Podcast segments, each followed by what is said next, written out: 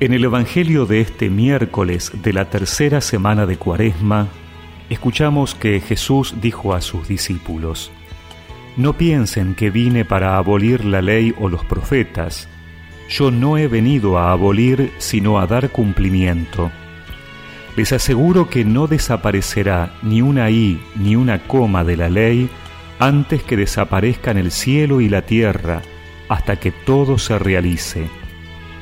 El que no cumpla el más pequeño de estos mandamientos y enseñe a los otros a hacer lo mismo, será considerado el menor en el reino de los cielos.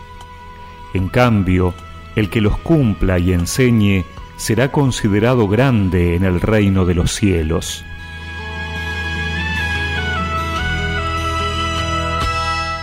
Muchos de los contemporáneos de Jesús, los que los escuchaban, se entusiasmaron con sus enseñanzas y sus confrontaciones con los doctores y maestros de la ley. Pensaban que Jesús había venido a cambiar esa ley difícil de cumplir y ahora todo sería más fácil. Los entusiasmaba más un sentimiento de rebeldía ante las autoridades de la ley que las mismas enseñanzas de Jesús.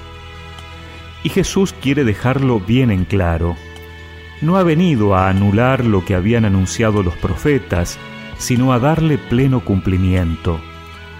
Es decir, todo lo que habían anunciado los profetas de parte de Dios, todo lo que Dios había enseñado a su pueblo a través de la ley, se cumple en la persona de Jesús, y sus enseñanzas dan ahora pleno sentido a todo aquello.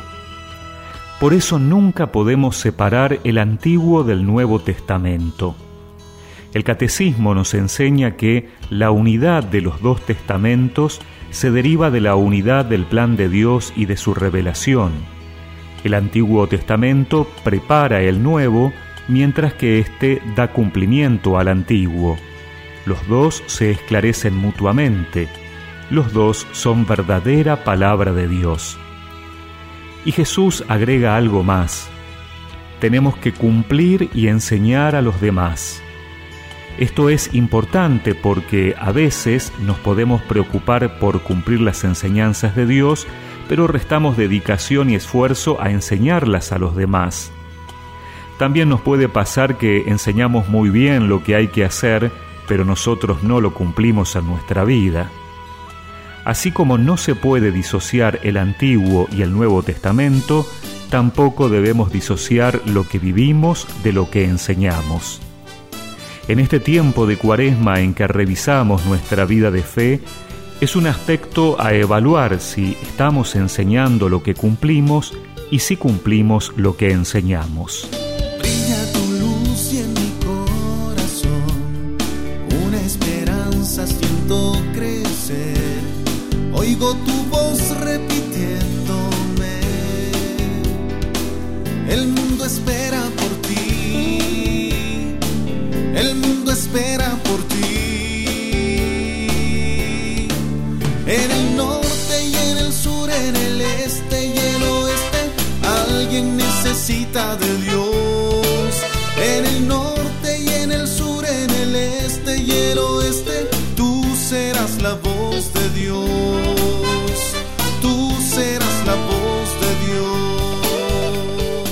Y recemos juntos esta oración. Señor, que tu Espíritu me ayude a tener coherencia entre mi vida y mi fe. Amén. Y que la bendición de Dios Todopoderoso, del Padre, del Hijo y del Espíritu Santo los acompañe siempre. Conmigo siempre estará. En el norte y en el sur, en el este y el oeste alguien necesita de Dios. En el